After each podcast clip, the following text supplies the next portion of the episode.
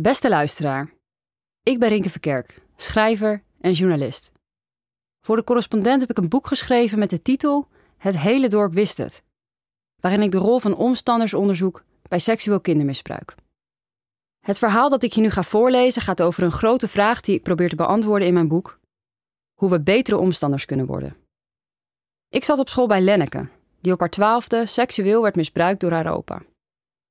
Toen ze daar met haar familie niet over kon praten, probeerde ze dat met het dorp. Een jaar later wist iedereen het. Ook ik. Maar in plaats van dat we haar hielpen, maakten we het erger.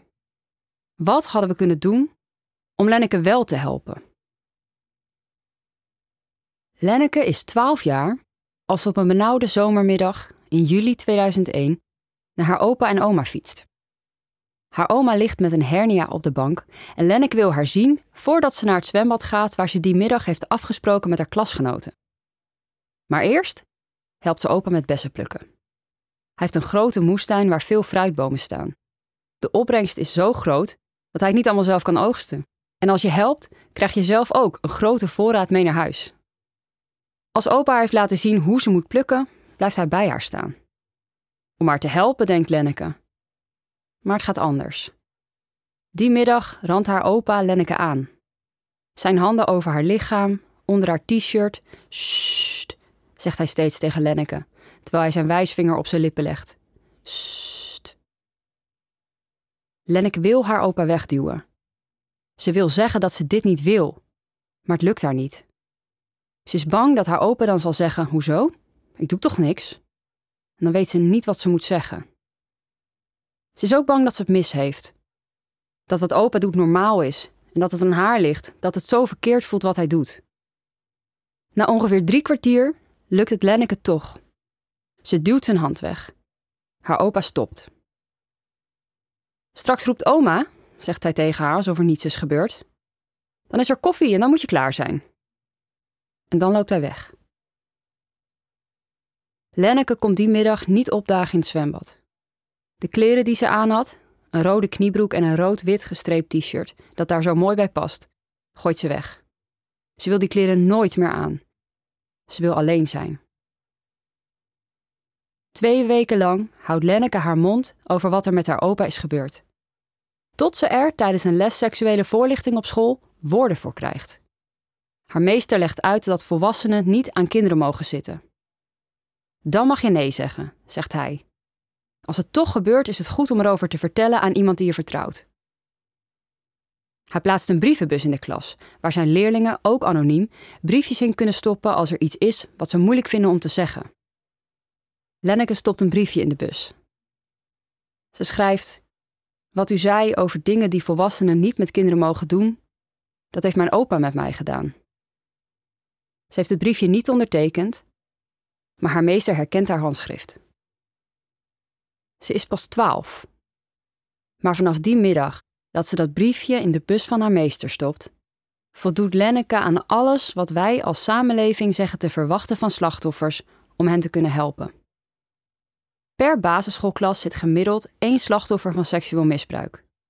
In een klas van 16-jarigen zijn dat er twee tot ruim drie. Als zij steun willen ontvangen, moeten ze volgens de samenleving over het misbruik praten. Ze moeten aangifte doen, er moet bewijs zijn voor hun verhaal. Het bewijs moet worden goedgekeurd door de rechter. Ze moeten hulp zoeken, open zijn. Dan kunnen wij hen serieus nemen en dan kunnen we helpen. Lenneke doet het zoals het hoort. Ze vertelt na twee weken al over het misbruik. Ze legt de verklaring af bij de politie. Haar opa wordt door de rechter voor het misbruik veroordeeld. Lenneke gaat in therapie. Ze stelt op school haar rector en een vertrouwenspersoon op de hoogte. Ze praat met jeugdleiders uit haar kerk. Ze deelt haar verdriet met haar leeftijdsgenoten op het dorp en op school. Ondanks dat Lenneke alles goed doet, wordt ze niet geholpen. Ze wordt juist verguisd, terzijde geschoven ook door mij en haar andere schoolgenoten. Alsof ze raar is, vies misschien, alsof zij degene is die iets verkeerd heeft gedaan. En daarin zijn wij als dorp en als school niet uniek. Onze omstandersreacties naar Lenneke zijn exemplarisch voor hoe de samenleving omgaat met slachtoffers van seksueel misbruik. Lenneke houdt de samenleving daarmee een spiegel voor. Zelfs als een slachtoffer door iedere hoepel springt die omstanders omhoog houden, blijft de beloofde steun uit. Schadelijke omstandersreacties zijn niet te wijten aan gebrekkige slachtoffers. Het is juist andersom. Slachtoffers praten liever niet, omdat wij gebrekkige omstanders zijn. Omstanders, wij allemaal, willen niet dat misbruik voorkomt. En al helemaal niet zo vaak als dat het gebeurt, of zo dichtbij binnen onze eigen sociale kringen. En daardoor hebben we de neiging om het weg te duwen, in een dode hoek waar we het niet kunnen zien. Alsof het er niet is. Die dode hoek, waar niemand komt kijken, is voor daders een ideale verstopplaats voor misbruikgeheimen. En daarom moet de geheime sfeer waarin seksueel kindermisbruik zich bevindt doorbroken worden. Dat begint met onder ogen zien dat dit ook in onze omgeving voorkomt. Dat mensen die wij kennen, aardige, normale mensen, een dader kunnen zijn. Dat de kinderen die wij lief hebben niet immuun zijn voor slachtofferschap. Als we die realiteit kunnen toelaten in onze belevingswereld, wordt het voor slachtoffers minder moeilijk om over hun misbruikervaringen te vertellen. Er zijn dan immers omstanders die hun verhaal in kalmte kunnen horen en verdragen en die in staat zijn om te handelen. Als we de signalen minder snel en hardnekkig wegduwen uit angst of ongemak, kunnen we ze beter oppikken en handelen. Wat hadden wij voor Lenneke kunnen doen om haar te helpen? Hoe kunnen wij als samenleving betere omstanders worden voor jongens en meisjes zoals zij? Naar die vraag deed ik de afgelopen drie jaar onderzoek. Ik noem nu vier dingen op die omstanders kunnen doen om een positieve invloed te hebben op het leven en welzijn van betrokkenen bij seksueel kindermisbruik. Het eerste. Deskundige hulp inschakelen als we seksueel kindermisbruik vermoeden of ontdekken. Een gemotiveerd individu, een religieuze gemeenschap, een familie, een sportclub of een school is niet in staat om misbruik effectief te stoppen of om slachtoffers, daders en nabije omstanders de hulp te bieden die nodig is. Er moet altijd deskundige hulp worden ingeschakeld, zo snel mogelijk. De verantwoordelijkheid hiervoor ligt in eerste instantie bij de ouders, maar als die daar niet goed mee omgaan, is het aan andere omstanders. Hoe pijnlijk en ongemakkelijk het ook is om derden in te lichten, het belang van het kind gaat voor. In Lennekes familie ging seksueel misbruik van generatie op generatie door. Haar moeder werd ook door Lennekes opa, haar vader, misbruikt. Zij werd niet beschermd, kreeg geen hulp bij de verwerking van het misbruik en kon Lenneke daardoor niet voldoende beschermen. Als de juiste hulp eerder geboden was, als de juiste mensen eerder hadden ingegrepen in de familiedynamiek, was het misbruik van Lenneke misschien te voorkomen geweest. Het tweede. Slachtoffers ruimte geven voor hun verhaal en verwerkingsproces. Leren leven met de onomkeerbaarheid van misbruik kan heel zwaar zijn, maar omstanders zijn van grote betekenis. Lenneke en ook andere slachtoffers die ik heb gesproken zeggen allemaal ongeveer hetzelfde. Ik had mensen nodig met wie ik een vertrouwensband kon opbouwen. Ik had mensen nodig bij wie ik voelde dat ze oprecht om me gaven. Dat begint voor omstanders met vragen stellen. Niet naar het hoe en wat van het misbruik zelf, dat kan juist traumatiserend zijn, maar naar het welzijn van de betrokkenen. En daarnaast kunnen vriendelijke gebaren veel goed doen. De dochters van Leen Veenstra, de opa van Lenneke, zeggen bijvoorbeeld: We hadden het fijn gevonden als een paar mensen iets hadden laten horen nadat onze vader was opgepakt. Een kaartje met ik denk aan jullie, een pan eten, een oprechte vraag naar hoe het gaat, een aanbod om misschien iets praktisch voor ons te doen, zoals de boodschappen. Niet één keer, maar telkens weer. Tamara, een ander slachtoffer van Lenneke's opa, zegt: Ik denk dat veel kinderen door misbruik een afwerende houding opbouwen. Je draagt een groot geheim bij je en je wilt niet dat iemand erachter komt. Je bent zo hard aan het werk met doen alsof er niets aan de hand is, met je aan de buitenkant heel mooi voordoen, dat je bijna geen ruimte hebt om zelf een eerlijk gesprek te beginnen. Het derde. Verhalen van slachtoffers integreren in de gemeenschap. Slachtoffers van seksueel misbruik verlangen niet naar perfecte antwoorden, sluitende verklaringen of gulle opstekers, maar naar dat hun verhaal gehoord wordt. En dat ze met dat verhaal onderdeel kunnen zijn van de gemeenschap waar ze bij horen. Die integratie kan genezing bevorderen, niet alleen voor slachtoffers, maar ook voor omstanders. Een mooi voorbeeld daarvan is het gesprek dat Lenneke met haar oom Nelis en tante Janne Veenstra had. Door het onderzoeksproces voor mijn boek Het hele dorp wist het, kon Lenneke na jarenlang zwijgen voor het eerst met hem praten over wat er vroeger is gebeurd. Zo was er die verjaardag bij oom Nelis en tante Janne thuis, toen Lenneke een jaar of veertien was. Ze had al haar moed bijeengeraapt om te gaan, ook al wist ze dat haar opa er zou zijn. Toen ze binnenkwam zag ze de kring met verjaardagsvisite en was nog één stoel vrij. De stoel naast opa. Niemand stond op om Lenneke een andere stoel aan te bieden. Met een knoop in haar buik zat ze naast haar opa en at van haar taart.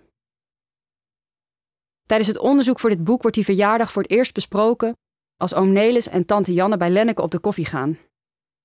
Hebben wij jou toen ook in de steek gelaten? vragen ze Lenneke. Tot dat moment heeft Lenneke zich dat niet bewust afgevraagd. Maar door de vraag weet ze het. Ja. Haar oom en tante bieden haar die avond hun excuses aan. En daarmee geven ze Lenneke haar plek terug in de groep. Lenneke is inderdaad in de steek gelaten. Maar dat lag niet aan haar. Zij is niet schuldig. Dit herstel voor Lenneke herstelt ook het weefsel van de gemeenschap zelf. Nelis en Janne kunnen nu spreken over wat onbespreekbaar was en bijdragen aan het genezingsproces. En dat herstelt het gevoel van machteloosheid dat het misbruik ook hun gegeven heeft. Het misbruik is niet oppermachtig meer. Als omstanders zijn ze sterker. Het laatste. Het laatste wat we kunnen doen is mensen om ons heen aanspreken op ongepast gedrag zonder hun persoon af te vallen. Niet willen weten of niet adresseren wat er speelt bij de mensen om ons heen, ook al zijn dat pijnlijke of ongemakkelijke dingen, is de opmaat tot de ellende die we willen vermijden. Dat begint al met het benoemen van ongepast gedrag dat we waarnemen in onze omgeving.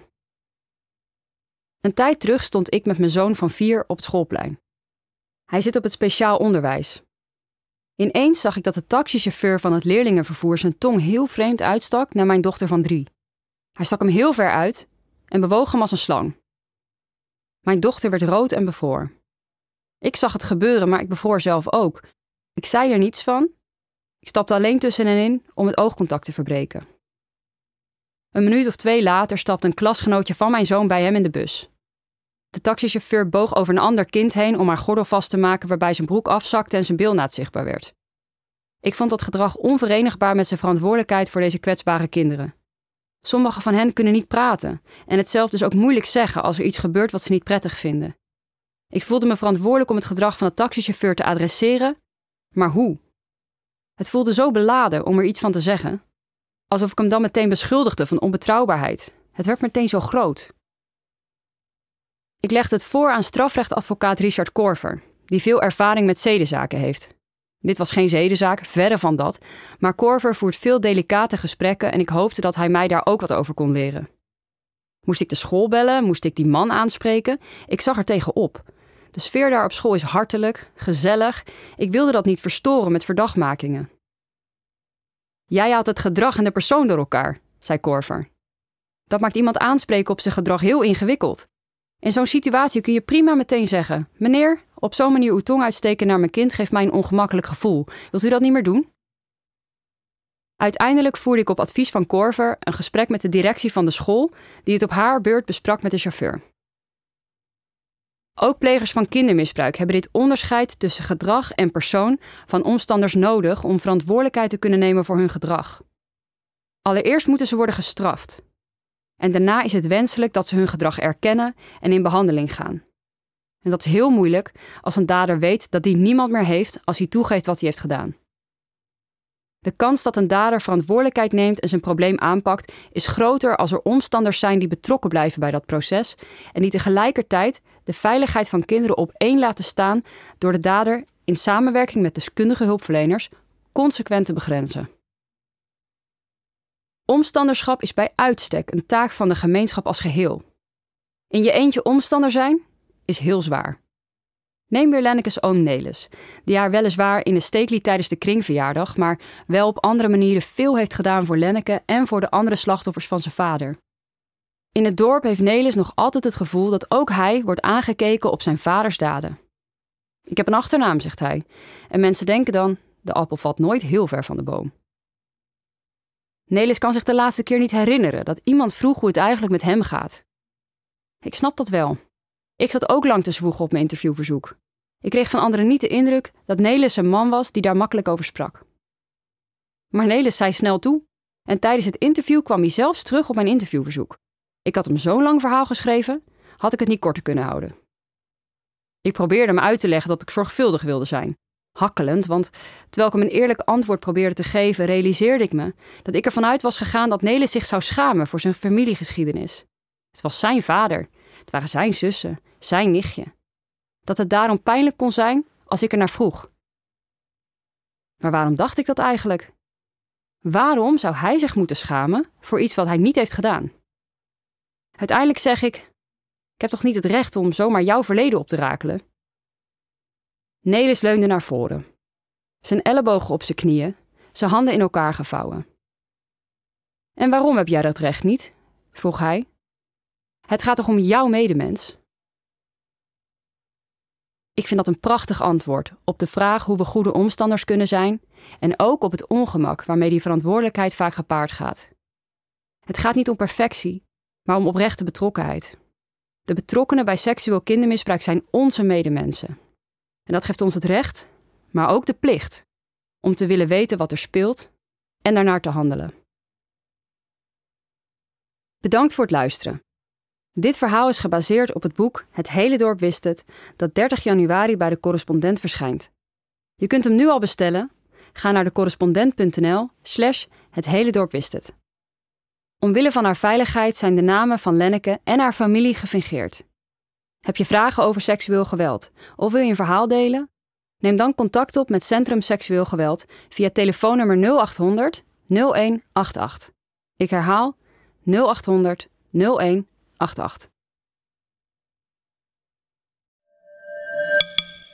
Dit verhaal heb je gratis kunnen luisteren, net als honderden andere audioverhalen van het afgelopen jaar. Maar het maken van dit soort verhalen is niet gratis. Ze worden mogelijk gemaakt door onze betalende leden.